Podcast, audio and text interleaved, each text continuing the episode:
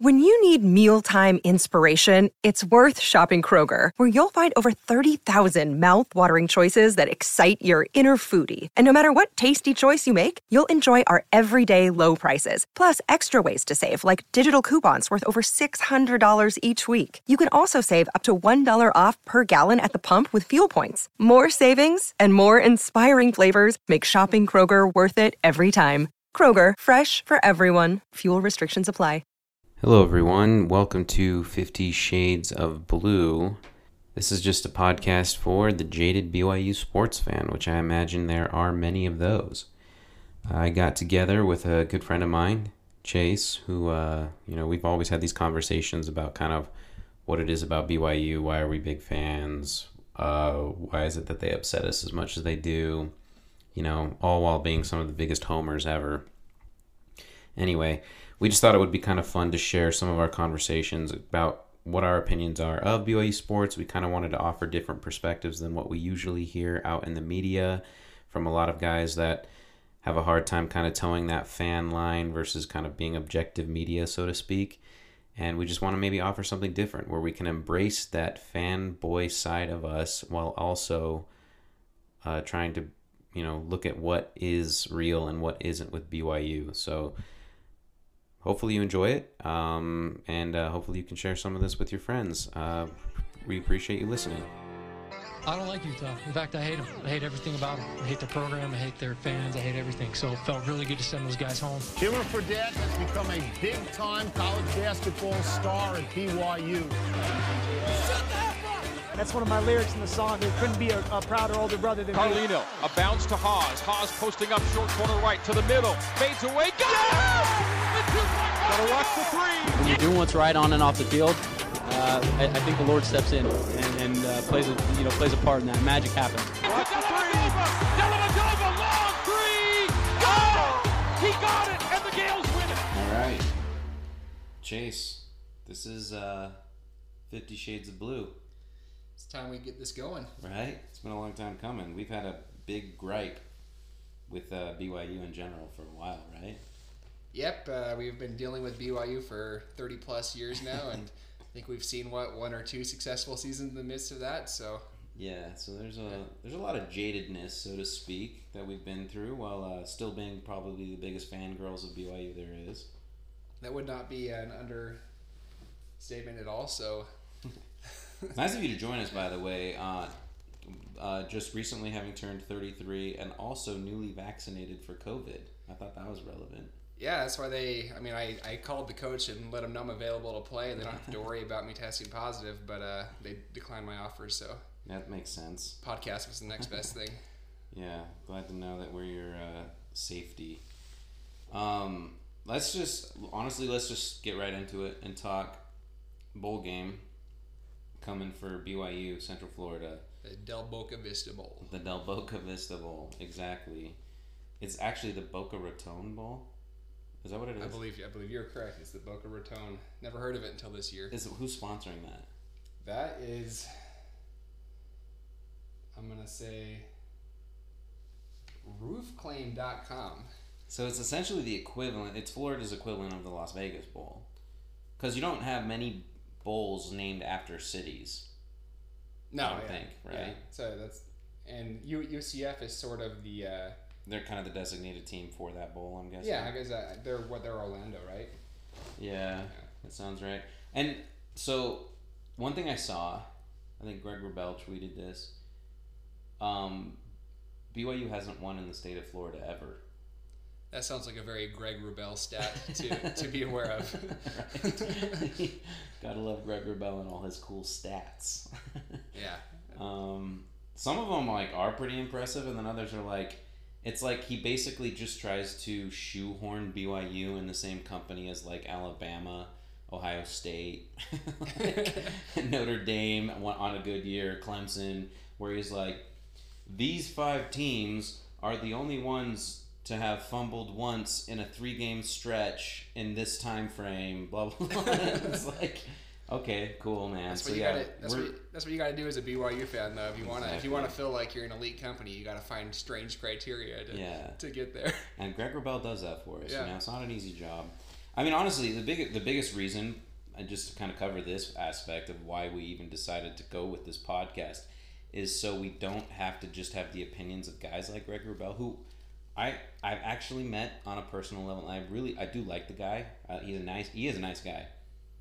But and, and that goes for Jarom Jordan as well. I don't mean to be name dropping here, but we'll talk more about this as this goes on. Obviously, all nice guys, all jackasses at the same time.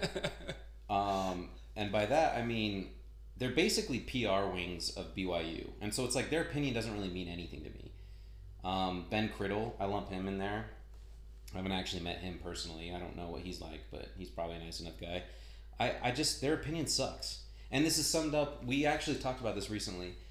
There was something that Criddle said about how don't blame the defense, like don't blame the defense for how we lost to Coastal Carolina. Remind me of this because I remember you Yeah, actually yeah. responded to this and it was really well stated. No, it was something along the lines of him citing the fact that we held Coastal Carolina below their season average of points, and that was somehow a validation of the defense, and not taking into account the fact that they kept our offense off the field the entire game, uh, thus, you know, mitigating any benefit we got from holding them down to that point level. But he didn't seem to take any of that into account. He was just happy to know that the defense held them to X number of points, and therefore it was a successful game. Exactly, and he's he's he's making it seem like time of possession isn't even a factor at all when it comes to winning, or that it's not a referendum, a negative one in this case, on defense. Yeah. Right when the other team's time of possession, I don't even know what it was in this game, but it was honestly the total is forty eight minutes. Coastal Carolina had the ball. I feel like for pushing thirty, maybe even more that game. Yeah. Um, and you're gonna say that that's not the defense's fault? Like eight nine minute drives, like eight or nine minute drives is what I mean. Um, isn't gonna like seriously. How are you giving your offense a chance if all you're doing is just getting like letting the offense get four to five yards a play? And and Ben Criddle is here defending the defense. Um, that's why I'm just like I'm sick of these. I'm sick of these stupid ass opinions of these guys that it's like you're not like are you're just trying to find reasons to defend a team. Let's let's just cut it out. Well, Like- it's like it's like listening to politicians talk. It's like Yeah. listening to a debate where everything has to be spinned in some positive direction to show why they're you know whatever company they're representing that you know they're they're in the right, and it's it's Exactly. it's just not fun to listen to. And then the quote objective, so to speak, media that we have access to in the state of Utah consists of like the losers on the radio for like 1280 and the zone stuff like that actually just hate BYU and have to find reasons to try and like them. It's like the exact opposite. Yeah. like, and so you're just not really getting good angles at all. Anyway, I don't mean to harp on that too much, but um, anyway, so talking more kind of about this game, what should we expect? And my my takeaway right now, I honest, honestly think we, we were just discussing how BYU at this rate at this point is favored by seven. I I could totally see them losing this game. I, I really could. I, I don't really have a lot of faith. I think um, Well, pe- people putting their money on it seem to disagree with you because the line started at three point five in favor of BYU and it's climbed up to seven. So the money's going down on BYU right now. Yeah, I get that, but pe- they, those people that are betting on BYU probably haven't seen him play as much as I have. that's a good that's a good philosophy. I mean, you would assume that a lot of the people betting on BYU aren't actual BYU fans. Right. Um, I I don't know. I just see that they've got such a high octane offense, quite like ours. yeah, Um, they're a good team. and I just have no faith in our defense. Granted, their defense is supposed to be horrendous as well. Though. Yeah, not no. not that ours is actually horrendous. I wouldn't say ours is horrendous. Um, statistically, ours is much better than theirs, but we both. I just don't. I don't. I don't have any faith in our defense. Well, yeah. anymore. Well, the American Conference doesn't play defense. That's that's kind of been their mo for the last several years. Is they just score fifty points a game and, and let the other team do whatever they want with the ball. And UCF does that it really well. And uh, I, I mean, honestly, UCF. If you were to tell me at the beginning of the year that we were playing UCF in a bowl game, I would I might have guessed that was a New Year's Six game because they were preseason. I think the highest rated G five team, and at one point during the year they did get into the top ten, I believe. And um, so, you know, and, and it's also funny because had you told me earlier in the year that we were going to lose to a team named Coastal Carolina, I would have assumed we would be 0 and 12 this year. So, um, but no, UCF is a good team. I think that's a team that I, I don't see us blowing them out. I think it's going to be. Well, we always, whenever you look at a game like this, you assume it's going to be high or low scoring or whatever, but I I feel like whatever you think's gonna happen, it's always the opposite. So maybe this will be some like defensive battle. But It's not. oh, Yeah, sure. That would be. Don't. Yeah, no, not a chance. I don't think. Like, what's the over under? I actually haven't looked at that. Do the over under. See, it's BYU's is a seven point favorite, and the over under is seventy one point five. Seventy-one point five. Seventy one point five. Yeah, that's a ah, high over. That's. Oh my goodness. But you know, it's like a thirty eight to thirty five kind of game, which is a yeah, but you don't see many over unders that high. no. Yeah, usually fifties normal, sixties pretty high, seventies very high. Yeah. Yeah. Um. So. What was I gonna say though about um. Oh. In terms of the draw of the bowl game, this actually isn't as bad of one as we may have initially thought. I mean, the Boca Raton Bowl just sounds terrible. Del Boca Vista, like nobody, Yeah. nobody freaking cares about that bowl. And it's like it seems like we took the first one that we had a chance to, and then news came out later that had we not had a bowl game on Tuesday, it's it's possible we could have played a team like Georgia Yeah. on Saturday, and so it's like was was it worth potentially holding out for a different bowl in hopes of getting a better game for Saturday? We kind of figured, and who knows if this is right, that it, it would have been kind of sixes that we either could have gotten a game with Central Florida that's a solid team and no game on Saturday, or a good game on Saturday and a terrible bowl. Is kind of how we figured Yeah. it would have played out. Probably. Well, and the Georgia thing was it was all pie in the sky because we don't know if the SEC was going to allow that to happen. I, we just know that Georgia was theoretically looking for a game. They didn't ended up not even getting one.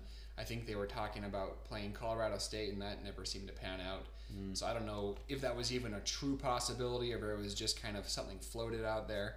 I, I don't. We don't even know how much control BYU had over the situation. Whether you know their contract with ESPN basically locked them into a situation where ESPN was going to tell them where they're going. it's And- possible. Yeah. yeah. And now you look at all these teams opting out of bowls, and I mean, this really might have been the best deal we could have gotten when you look at the other options. Well, that, but not. I mean, in my mind, I think with all these other teams opting out of bowls, that just means there's like a buffet of bowls to choose from all of a sudden. Not to mention being partnered with ESPN. Yeah. You'd think you'd have a nice pick at a bowl. I'm not saying we should have held out because Yeah. I think Central Florida like is actually. We talked about this before. Yeah. Is actually a better opponent than we initially thought. I mean, for one, they're like what are they 28th in the AP? the 29th.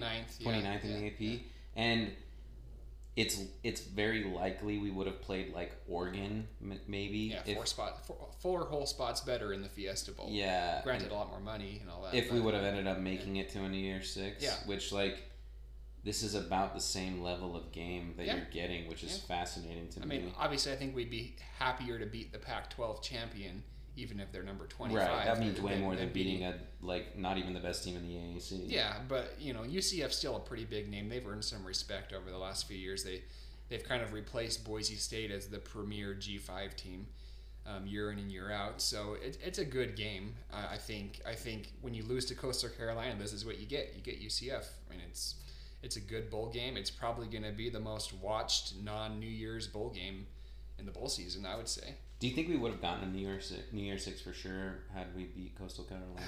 I think the second we didn't blow Coastal Carolina out was the second we lost the New Year Six. Yeah. I think even if you win that game, I mean, look at Coastal. Coastal basically replaced us, and they didn't get a New Year Six. So, you know, it would have come down to the committee and whether they wanted to put us over Iowa State and Indiana into that tenth spot. I think they were the last at large, and I think if you blew Coastal Carolina out, yeah, you probably get that tenth spot. But as it, you know, if we would have just won on that last play in a one point game, I'm not so sure they do us any favors, and we probably end up just being bitter that we went undefeated and we're still playing the same bowl game anyway. Yeah. So, I don't know. I mean, okay. On that note, too, let, I don't want to. I don't want to uh, switch topics from Coastal Carolina before I make this clear. Freaking, by the way, big time bitches on that team. Oh yeah, and there was the fan, like the little kids, like little five year old kids saying "F you BYU" or something like that. I don't care about that, but it's like wow, this is like Coastal Carolina went from like, hey, this is just like a friendly match for like competitive, Yeah. like group of five teams, so to speak, to like actually f off Coastal Carolina. But- I hope you guys die in the next play.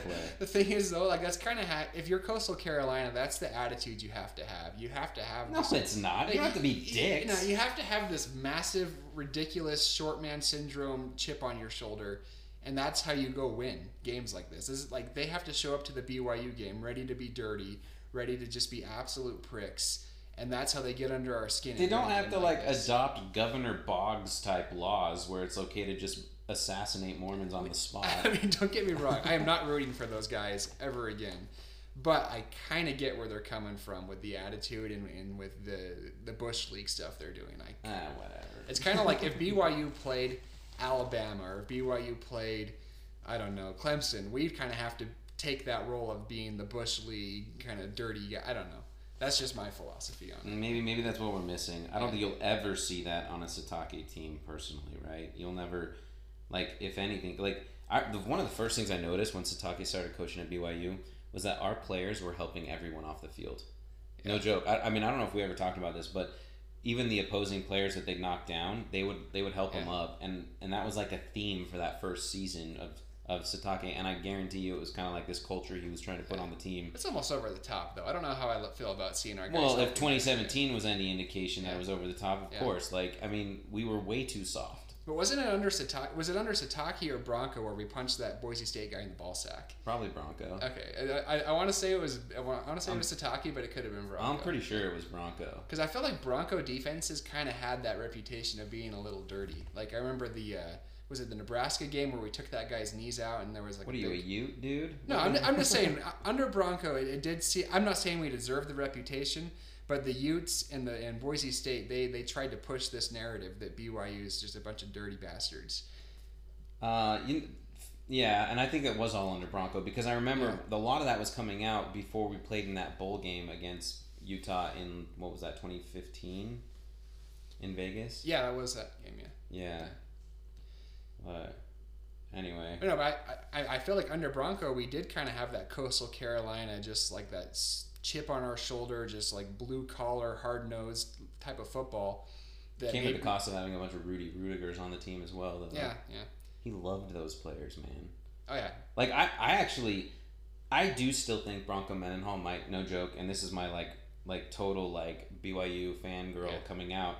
I, I think I think Bronco Mendenhall is one of the best defensive coordinators in the in the country. Still, I really do. Yeah, not Um, not head coach, but defensive coordinator. I'll, I'll agree with that. That's why I said Yeah, yeah. defensive No, coordinator I know- I and know- not I know- head coach. I, I, this, thanks for thanks for adding that clarifier where it wasn't needed. Well, I know you, you do have a history of being quite the Bronco defender. Like so- I've ever even said he's one of the greatest coaches in the country, dude. Uh. like I've ever even come close to saying that. There's been a. I, I- remember you I've throwing. been- I remember you throwing his name in the hat for the Michigan job uh, around this time last It year. wasn't me throwing it in the hat. It was me saying others were talking about it. All right, it. all right, all right. Jeez, dude, are you freaking kidding me, dude?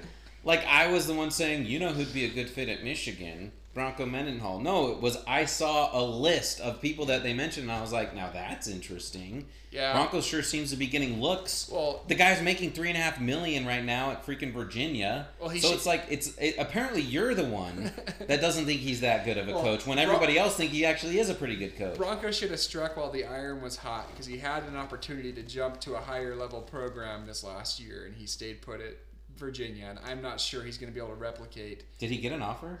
I don't know if he did, but I know his name was thrown out there for a few programs. no, no. No. I threw his name out there. Well, apparently, I, I'm I the one. I think you. I think you started. I'm the one calling I- Michigan, saying, you know, you guys should really look at Bronco Mendenhall. I think you tweeted about it enough that it started trending, and then these other people yeah, picked up on that it. That definitely happened for sure, for sure. Anyway, on that note, Bronco Mendenhall is one of the best defensive coordinators in the country. I, I, I actually do feel that way, but um, like I said, I'm a BYU fangirl, so take that for what it's Yeah. worth. At least Uh, Bronco blitzed every once in a while. Yeah, exactly. Tuiaki, let's he- get him out of here. Has he blitzed twice all season? I don't Three think times? so, man. Like, I no joke. I I, I want Tuiaki out. I think he's I think he's got to go. Yeah, I mean, I don't think it's going to happen because I think I was just looking it up. Uh, BYU this year is ranked number three in the country in points per game allowed. Now, obviously, you and I and everyone listening knows there's all kinds of context built into that. First of all, our offense being so good that we're staying on the field for large portions of the game. We're playing not so great opponents. All kinds of factors that go into that, but since Tui- Tuiaki's a friend of Kalani, he's gonna he's gonna point to stuff like that to keep him on the team. I I, I would be absolutely shocked if Kalani had the bu- had the balls to go and pull the trigger and get rid of Tuiaki. It's not gonna happen. Man, it's it is kind of unfortunate that you can't like pull out hard stats necessarily. It's really the eye test, and Tuiaki's just not there. Like we've had s- too many occasions where our defense has just let us down. I feel like, in, in specifically in big moments like Coastal Carolina and Yeah. I mean that Houston game, I was like, okay, great. Like here we go again. Yeah. Like No, that Houston game felt like we were going to lose, and it wasn't until the offense lit a fire under them that. and that onside kick kind of Yeah. was the catalyst That was, that, yeah. right? And Zach Wilson just being an all a world beater. That that was basically the only reason we won that game, and frankly, the only reason this team even got on the radar this year. Well, speaking of which, Zach Wilson, this is really relevant considering who is even on this podcast. You and I were among Zach Wilson's biggest non-believers, if you will. I, I rem- we talked about him all the time. Going into this season, we were kind of like Jaren Hall's kind of got to be the guy, right? Like he just seems to have the biggest upside. Oh, yeah. Zach Wilson seems to have stagnated. Um, I hate his mom. I think the Draper mom thing was like totally overblown. I can't believe she would get five minute segments at a time for ESPN while a game was happening. By Was, the way, was that her fault though, or was that ESPN? yeah, no, one hundred percent, dude. When her Twitter was like that loud, I know she was indulging in it. I know she was. She's allowed to tweet though. Dude, she's from Draper, Yeah, man. She spent guar- guaranteed she had a standing appointment at the Treehouse Athletic Club at six p.m. every day of the week. Probably not incorrect in that statement. Take that for what it's worth. yeah, Um, no, no, Wilson though. I, I, I mean, I, I was almost more vocal about it than you. I mean, Oh, I, you definitely were. And the thing is, I never. I was holding out hope, Yeah. but I, I, I had my doubts for sure. And the thing is, I never said Wilson was a bad quarterback. I just felt like the moment he went down last year, and we brought in Hall and we brought in Romney, it felt like the offense started to click in a way where, for the first time in several years, I was watching a team that felt like a top 25 team. That was in the Utah State game, the Boise State game. And then we decided we're going to bring Wilson back, and then we go right back to suck again. And so it was like we felt like it was kind of this classic like BYU has this weird necessity to be loyal to Yeah. like the guys that we think are good coming in. yeah. Like we, we thought we it's like we owed it to Wilson, so we were scared like oh shoot we have to let him try again. Yeah, because he was considered this big blue chip recruit, and you know we have to give the blue well chip he wasn't guy. technically a blue chipper. well, yeah, but he was definitely more hyped. Right, he was a well, highly hyped Yeah. recruit. Obviously, right, four star went because committed to Boise State. Last second withdraws. Jeff Grimes. I'm sure Jeff Grimes had a conversation with him right at when he was hired and said, "I want you at BYU because I want you to start Yeah. because I don't know about this Tanner Mangum guy, but you might be able to start over him at some point." I I would almost guarantee you that conversation happened. But um, here's the thing, because going through that that season last year, I remember we talked about this and we you, we got a chance to see all three quarterbacks and how they did with the team. And Jaren Hall was kind of cut from the same cloth as Taysom. Yeah. Uh, and I'm not saying he was like Taysom, but like athletically and kind of intangibles, there was some Taysom esque Oh, yeah, ways he sure. was playing. Baylor Romney, after I saw him play, I, no joke, I came a after that. I came away saying, I actually think Baylor Romney is the best passer of the three, and the only main, which I should say, the main difference being he trusted his receivers. And that's one thing that Wilson never did. I actually thought the biggest problem, the biggest knock on Wilson was that he didn't trust his receivers.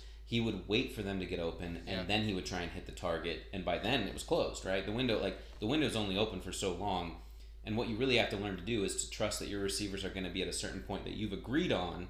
They're going to look like they're covered, but by the time the ball gets there, they've made their cut and it's just a bang bang play. Yeah. And Wilson never did that. He relied more on his legs to try and get his receivers open. You saw that a lot in the USC game, actually. And it just happened to work for their favor because I think USC's defense really underestimated Wilson at the time.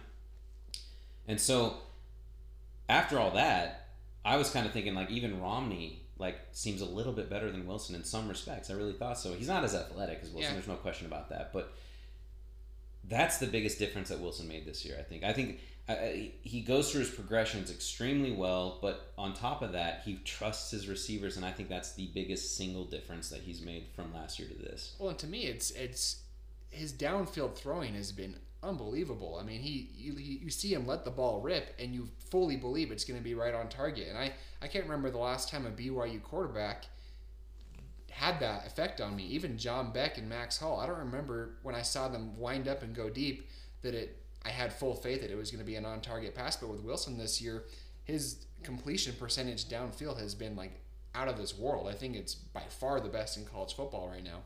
And um, but yeah, going back to like Baylor Romney and everything, he I think that guy like when you watched him last year, he just had football instincts and he was decisive and he seemed coachable. He seemed like a an offensive coordinator's quarterback who you mm-hmm. can say this is the play, this is what you're going to run, and he would actually run the play.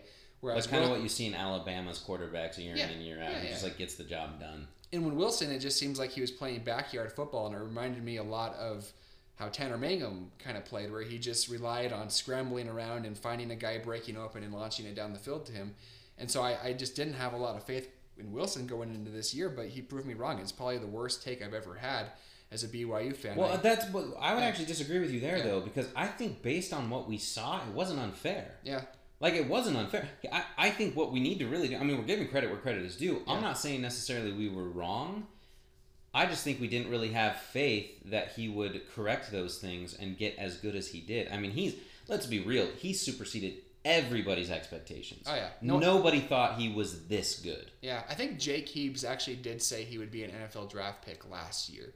Oh, but like anybody's gonna take that seriously. Yeah, anyone anyone can have a take like that. Just because you have a take like that doesn't mean you're right. I mean, you look at How many teams did he get in the like? How many teams did he get? Like four different teams in, in, in college football. Yeah, like we, we got to be careful how seriously we take Jake Heaps here. but it does bother me that there's these jackass BYU fans out there that think that they like knew that Wilson was going to be what he became. That uh, yeah, because they were basing it off of like what the hell are they seeing? Like we're seeing the same thing. Yeah. Like it was complete faith. It was just like this pie in the sky. I just believe still because he was a four star recruit Yeah. he was going to go to Boise State and instead he came to us and it's like don't no don't freaking give me that garbage that like you knew he was going to Yeah. take strides that you knew by the way I have it on good like and good information that he went to like San Diego all the time in the off season supposedly He was I- making that trek I, I did hear that somewhere through the grapevine. something like that's that's kind of that's insider info. Um, working out with John Beck and uh, Drew Brees and things like that. There, rumor has it there's a picture of him and Drew Brees out there somewhere. I don't know. I will say though that BYU fans, especially the Cougar board types, they they view their their their big recruit quarterbacks like the son they never had. It's it, it's so weird. It's so weird, like how Or, defensive. or no, no, no, get. or the son they wish they had because you know they all have sons. yeah, they have sons, but they're not good at sports, and so They're terrible at sports. so they so they have to latch on to Zach Wilson and pretend like have like Zach Wilson frame pictures above out their bed. and play out these fantasies on Cougar board all the time. Just like I believe in Zach Wilson. like maybe if I give him enough props on Cougar board, he'll come have Sunday dinner with me, my family. I can relate to that though because I do want Dax Milne to marry the daughter that I don't have. I do So- want that. I love Dax Milne. How old is Dax Milne right now? I don't I don't know, but I just hope he, he waits for her Yeah. because I love him. he he he's a quite the story. I, I don't know if I've ever seen a walk on at BU. Oh no, I, I take that back because Dennis Pitta was a walk on. So he's he's in the same track of like a Dennis Pitta. he absolutely is. With that said, Dax Milne has benefited from two big big breaks this season. Uh, oh, actually, I'll cover that in a second. But we we talk about Zach Wilson and the against the schedule, and one thing that we can kind of all agree on is that his mechanics are so legit, and the way he actually passes the ball Oh, is so like on target that it's not just a bad schedule. Like he really is actually pretty freaking good. Um, but I don't think it's the same thing with Dax Milne. I think Dax Milne benefits more from playing against crappy de- defensive backs Yeah, um, and crappier teams, and having a great quarterback like Zach Wilson throw to him, right? Trust him. Um, they've been roommates, I guess, for a while, so there's obviously good chemistry there. He, he's killing it. He's over a thousand yards receiving this season, or he's close, or something. I can't remember, but Although you, I mean, you could argue. I mean, we've played a few games against talented teams. I'd say Houston. You know, they didn't look too hot this year, but they are a talented football team. Boise State's got you know P five level. Mm, Talent. Houston's defense is okay, but yeah. And then and then UCF. I know they're not like a defensive team, but these are teams with athletic guys on the defensive side of the ball. So I think if we can, if we see them replicate the same type of numbers we've seen throughout the year against UCF, I would say that's a pretty good indication that they are for real. And obviously, we'll have to see how Dax does without an NFL quarterback uh, throwing him the ball next year. But Hot take, by the way, Gunnar Romney's not that good. I mean, okay, that's not fair. He's good, but like he's not as good as He's, everybody just- wants. he's him to be. overshadowed by Dax, and that's Yeah. I mean that that kind of tell you right there because Gunnar Romney is a guy out of high school who was kind of expected to possibly be an NFL like the next Austin Collie type of guy. Was he really? Were they really saying? Oh yeah? I know Gunnar. Yeah, Gunnar Romney was just as hyped out of high school as Collie was, if I'm not mistaken. That sounds crazy Yeah, right and, now. and so the fact that Dax is outperforming him should to me is an indication that he he could be an NFL type. Problem is, Gunnar Romney may have been touted like Austin Collie, but he turned out to be more like Mitch Mathews. And yes, that is an insult Yeah. because we know how I feel about Mitch Mathews. But I mean, Gunnar's statistics this year aren't that much worse than Dax. no, right? neither were Mitch Mathews's. I'm just saying the real reason why I think he's like Mitch Mathews is because he's actually kind of soft. Yeah. He's freaking soft. Mitch Mathews pissed me off time and time again because he didn't know how to use his God given, unbelievable talent, by the way. The guy's 6'6, can jump out of the freaking building, and never high pointed a ball in his life. Yeah. Oh my gosh, dude! I could like the, even the Nebraska catch, the hail mary that Tanner Mangum threw there with his eyes closed. he cradles the ball in the end zone, and it's like that was a terrible defense by Nebraska. That was not Mitch Mathews using a six six frame. And by the way, probably no joke, he probably was pushing a forty inch vertical. The dude like could throw it down super easy. Like I had seen it and doesn't even use it, waits for the ball to come to him, and it's like because he was always so scared of getting hit. He was always so scared of getting hit. That guy would look around more than anyone whenever there was slight contact anywhere to the ref and just be like, "Where's the flag? Where's the flag?" And it's like, dude, use your freaking body first and then complain. So tell me this: which receiver in recent BYU history, other than Austin Collie, is better than Dax Milne? Ooh, that's a good question. Uh, Cody Hoffman for sure. Yeah, Cody fair. Cody Hoffman would. Although he would have over a thousand yards this season for sure. Co- Cody wasn't as good after the catch. Cody Cody was great going up and getting the ball, making he had. He had what I think you're seeing here, though, is that Cody played against way better defenses. Yeah, I mean, And that's overall my point. Like Cody, dude, Cody could have. I promise you, Cody Hoffman would have over a thousand yards this year. I Oh, promise you, I- dude. I think you're right. We have played garbage teams this year, dude. Texas State, Cody Hoffman might have gotten 500 all-purpose yards because he would be returning kicks too. yeah, no, he was good. Cody was good. I'd say that's the one you could throw out there. Um, but besides that, I, Dax might be one of the. Oh, oh and uh, Mitch Juergens. Oh yeah, of course. Yeah. he did catch that one against Boise State. You got to give him some credit for that one. I actually really did like Mitch Juergens. No, I really no, did. he worked hard. He Yeah. worked. He worked hard. He was. He was the Bronco. He was like the epitome of A the, Bronco of the player, Bronco player. player, just yeah, for undersized sure. guy that just works hard. He was kind of the a better Mickle.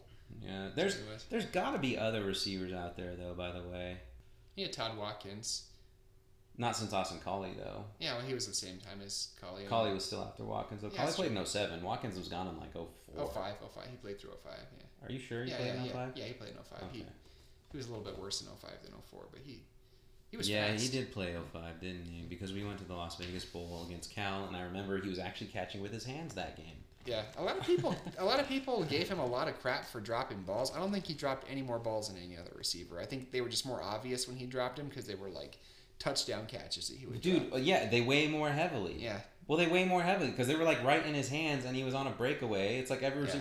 the reason why we remember it that way is because you never see guys drop balls in those situations, but somehow Watkins did it like seven times. Well, we, we don't know what it's like to try to catch a ball when you're running 4 2 40s. Good point.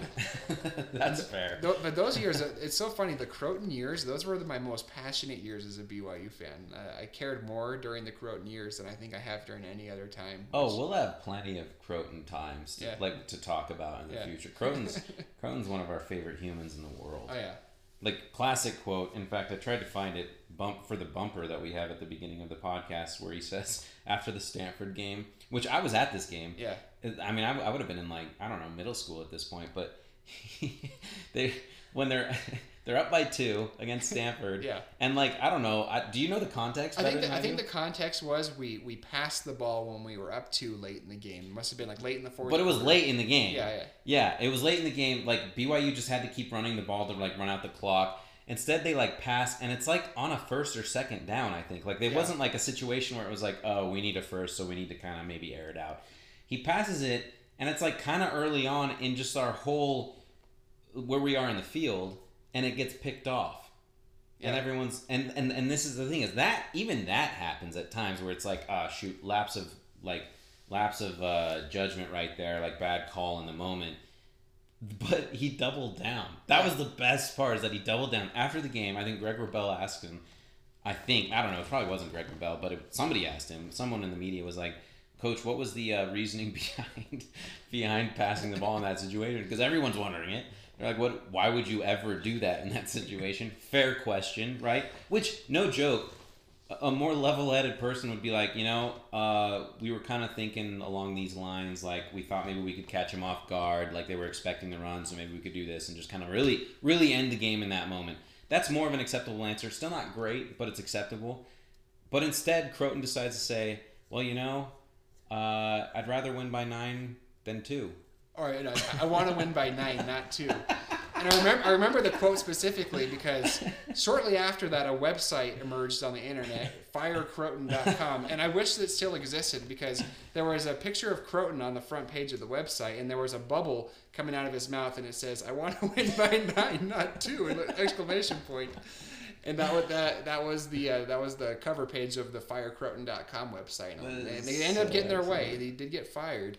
Like, God bless that man. Yeah. Like, that's incredible. That response is incredible. Like, I, I, I want to win by nine, not by two. And it's like, I want to win football games. you don't have a follow up question to that. There is no follow up question to that. Yeah.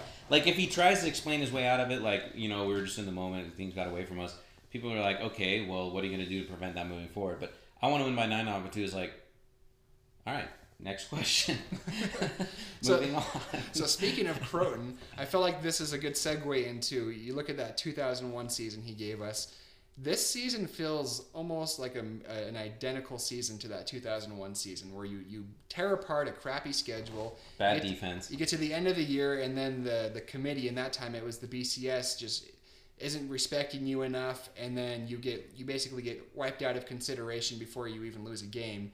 And, and then we went on to have a disappointing last game. We got blown out by Hawaii, and and then we go on to lose our bowl game. And this season has a lot of those same vibes. And the question is, are, is this team better than that 2001 team? Uh, yeah. I actually do think this team is better than that 2001 team. This is just off the cuff. Like, yes, I think they are because I think our offense is way more legit. I, I think our 2000, well, the biggest the biggest referendum against the 2001 season is how bad that schedule was, Yeah. and that's a lot like what we're seeing. Yeah, yeah. I mean, in 2001 we did play Cal, which it's a P5 team, I guess. But I, I think that was the year they went 0 and 12, and it wasn't that the year Holmoe was their coach, or it was like 1 and 11. And I'm pretty sure Tom Holmoe was the head coach that year. Yeah. And so that was like our one half decent win. and Then Utah was like a half decent win that year. But besides that, that, that schedule was garbage. At least this year had some decent teams. Now, granted, Boise State kind of ruined our win by losing to San Jose this week. Um, so I think the UCF game is actually going to be the determining factor whether this team is truly the better team. Was Zach Wilson better than John Beck or Max Hall? Uh, yeah. Uh, he's probably. That's a that's actually a really good question. Like at BYU, I think you got to go John Beck then Max Hall, right? Just between those two. Yeah, I would. Right. Well, Max Hall gave us more good seasons, but John Beck's senior season is hard to beat. It is hard to beat, and that's kind of what you just have to base it all off of. Yeah. That Max Hall was a lot more manic in his Mm. approach, which makes a lot of sense considering his attitude and Yeah. personality. But like, it's like we we lived by Max Hall, we died by Max Hall. John Beck didn't allow himself to be that much in the picture. Like he was a better game manager than Max Hall. He was way more consistent. Max Hall was like a more accurate passer probably than John Beck, but John Beck just got it done in ways he was I think he was a lot smarter. He was a lot more calm and calculated. So I'd give that to John Beck over Max Hall. Zach Wilson fitting into that mix is interesting. I think talent wise, Zach Wilson has them both by kind of a lot. I think I think raw talent, Zach Wilson's like way better than all Yeah. the other two. He has a better. I- I mean, John Beck had an arm actually, but John Beck could throw the ball 75 yards in the air. Yeah. But I would say Zach Wilson's better at accurately throwing the ball downfield. He's way faster than both of and them. he's and he's and he's a better runner. He's actually a threat. Beck was like a Beck was serviceable running the ball. He but he was too small. He would when he when he tried to run the ball, he got blown up. yeah. I still remember. I think the first game he played in was USC in 2003, and he got absolutely obliterated when he tried to run the ball against them. But he he was he was quick. But yeah, Wilson's All definitely. right. So moving on from that, let's talk about BYU basketball now. Um, looking pretty promising, coming off of a an awesome uh, win against San Diego State in an almost heartbreaking fashion that that we almost we almost lost. We, there was a 14-0 run there at the end of the game in San Diego State. Anyway, we don't need to talk game by game yet. I mean, we'll get more into games as as the season progresses, as we get into conference play and everything, which is coming pretty soon. But I want to talk just more about the season as a whole and like what we have to be excited about and kind of moving forward, what we think our expectations are and what this team looks like. Well, I just love I love that Mark Pope has been able to take a completely different set of players this year, and already you know nine games into the season, it already feels like we're a tournament team again. And uh, the fact that you, last year we're this hyper efficient, offensive minded team, this year we're literally the exact opposite of that team a rebounding, rim protecting, just tough, gritty team with lots of long athletes. It's, it's pretty impressive that Mark Pope's been able to turn that all around in one year and be successful at it again. And you know we still have a lot of basketball to play. Who knows what's going to happen? But I, now we've at least got that signature win under our belt. That as long as we do what we normally do in the WCC, then you would think this would be a team that would uh, make the tournament. That's the first tier one win we've had this season, by the way, right? Yeah, yeah, that should, and St. John's is probably up there. I don't know how they've done since we played them, Yeah. but that's definitely the the win of the year so far for us. And in a year that doesn't look, we might not get our you know, annual Gonzaga win this year. The way they're just Oh, destroying my everyone they play. They look monstrous. We've got like three top ten wins in the first four games, so I think we might have to uh, take a bye on this year as far as beating Gonzaga goes.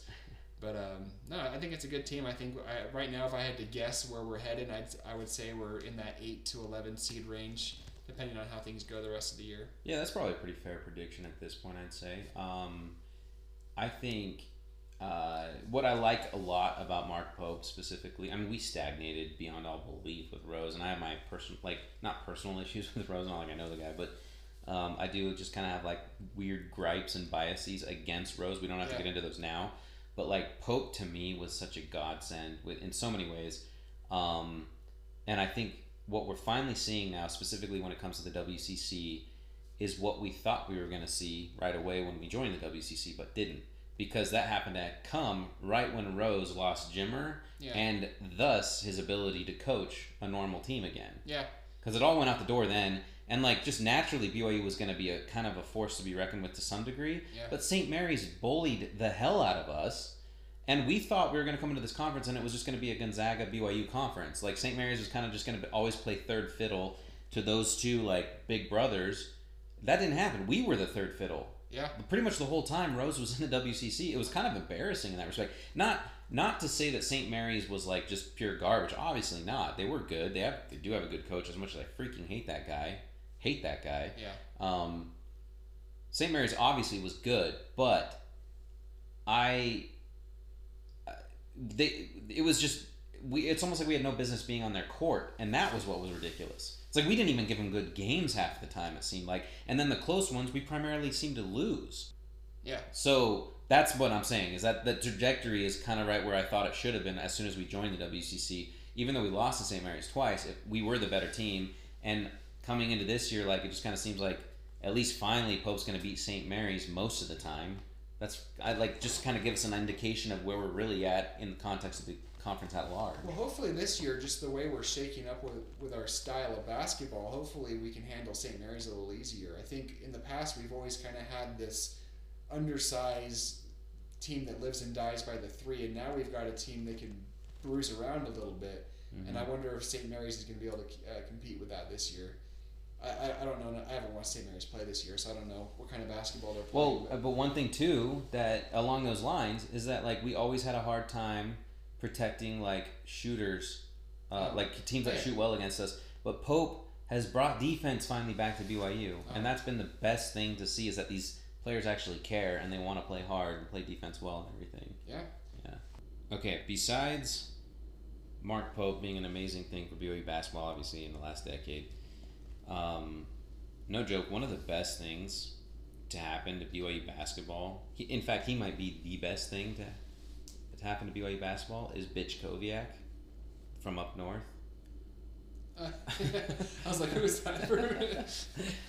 I freaking hate that guy, but at the same time, I kind of love him because Yeah. he loses recruits left and right, and like these recruits either come to BYU or just don't go to Utah. Yeah. and I love that. And Krystkowiak's a bitch. Did I mention that? And so he's been a great for BYU basketball, at, at, like at large, quite frankly. In fact, that includes the time when Nick Emery went to Harry Potter World. yeah, That was a great time for BYU basketball too. Obviously. We never got to find out what house Nick Emery is from.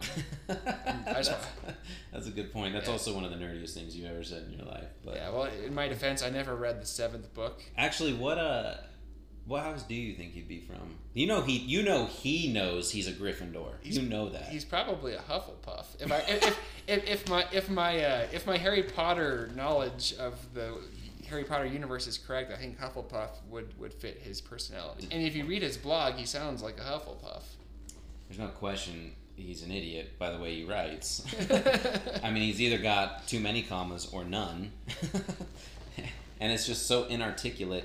But and and I love how it all plays out even in the way he tweets. Like when you have a recruit coming excited to go to BYU.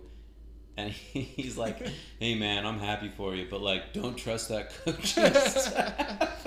in, in Nick's defense, he has tried to repent of that multiple times, and I don't think he's taken another shot at BYU since then. So He, he's actually tried to. He's apologized for I that. know he has, and now he like overcompensates for it. And whenever he gets a chance, he's like obnoxiously pro BYU whenever he, he gets an opportunity now. So uh, I'll forgive the kid. It's it's water under the bridge at this point. No, he's an idiot, dude. Screw that guy, dude. That's fair. I'm so no no joke. Him leaving the program was like, there's a new sheriff in town. Pope's like a no BSer, and he's like, you don't fit the program. Get the hell out. Like Yeah. there no no question. That's how that played out. Well, that's kind of an indictment on Rose that the fact that Pope showed up and kind of put an end to that nonsense was the last straw for him to, to Yeah. leave the program. So I think Rose lost. I think he lost touch with the job as a coach of controlling the culture of your program. I, I think for Rose it was all about just the X's and O's and getting the right players It's on gonna it's looking good Yeah. for BYU basketball. I'm really excited about that. I'm shocked we were able to get him into a seven year deal. I mean, I, I That always honestly is kind of meaningless though, right? Yeah, because he could always get bought out. Yeah. So I mean, it, it, but it, it is good to see that BYU's at least committed to keeping him. I agree. Yeah. I agree. You don't really see that a whole lot. Yeah, I mean it's a long contract. Yeah, and like let's we'll cover contracts another time. Yeah. But the way like I have a whole rant that I'm gonna get to at some point when it comes to how Holmoe is with contracts and Yeah. all that stuff. And yeah, we'll we'll get to that in another Yeah. time. But let's just know going forward, we're pretty confident about BYU basketball. It's gonna be fun to see how that plays out and see how we can stack up against Gonzaga moving Yeah. forward. For sure. Well, should we throw down some uh, predictions for the football game? Yeah, yeah. Um, um, what do you have something in mind? I'm gonna say, I'm gonna say it's gonna we're gonna hit the over, whether we win or lose. I think the I think it'll be both teams in the upper 30s to 40s, and I think it'll. I'm, I'm gonna say. I have to pick the Cougs. I'm gonna go 42-38 Cougs. We're gonna be down 35 to 38, and then we'll hit a, a game-winning touchdown in the last minute. I know I made it sound like I think we're gonna lose. As well, no, no, I didn't make it sound like that. I basically I said that at the beginning of the podcast. I am flipping on that. I actually, after talking it through and everything, I do think we'll win. And uh, it'll, I yeah, I think your spread is about right, probably, and probably that score is about right as well. Only Yeah. I would go even a little bit higher. I think it might be like 45, 42, Alright. 40, 41, something like that. But we are saying BYU doesn't beat the spread at this point. Yeah, I, I don't think we'll beat them by seven or more. I think it'll be a one-possession game, and it's gonna be a who has the ball last situation. Could very well be. I could see us. You know what I actually think I could see playing out is it's basically just like who has the ball is scoring, and then whoever gets the fortunate interception or fumble recovery. And this year, you know, BYU's not throwing a lot of interceptions. We're not fumbling the ball a whole lot either, so that advantage that might be very advantageous for us as well. We're I don't also- know what Central Florida's turnover ratio is like, but Yeah, I mean their their quarterbacks. I think his stats are almost identical to Zach's. I think they're both thirty. I think Zach's thirty and three in Central Florida. Gabriel he's thirty and four on inter- touchdowns to interceptions. So well, so they I mean they're yeah, maybe. So might right just up come down to who gets the lucky turnover then. Yep. All right, one last question before we wrap things up. So, the Wet Bandits, were they gonna kill Kevin? Well, they were going to bite his fingers off, so. So I mean, when you when you are just like determined to bite a child's fingers off, you're gonna murder him, right? I mean, I feel like I've never heard of someone having their fingers bitten off and then you leave it at that. Leave it at that. I, So they were gonna kill him. I don't think they were gonna bite his fingers off and then kill him. I think they were like actually gonna do horrendous things to a child. Like that's that's not talked about in this movie at all. There's zero mention that these guys are actually deranged lunatics. that movie could have turned really dark. Maybe the deleted scenes It kind of did, but it just gets glossed over because old man Marley comes in in the nick of time and hit, beats him with a shovel. But these guys were gonna bite a child's fingers off one by one while he was alive. I can only imagine how that would have escalated and how not only were they gonna murder him, but in what fashion and how they were gonna leave his body. Well, they were probably gonna drown him in the uh, in the basement where Marv had uh, gotten some kind of sexual excitement out of leaving the water on. No question that was a fetish. oh yeah, the little smile on his face when he comes walking. That's like the best part of the whole movie. He comes out with his little grin, and uh, Harry knows what's up. Not just a Dude, grin, dude. He was laughing to You did it again, dude. didn't you? Why do you gotta do that, man? All right, well, I think that sums it up for me. Merry Christmas, everybody.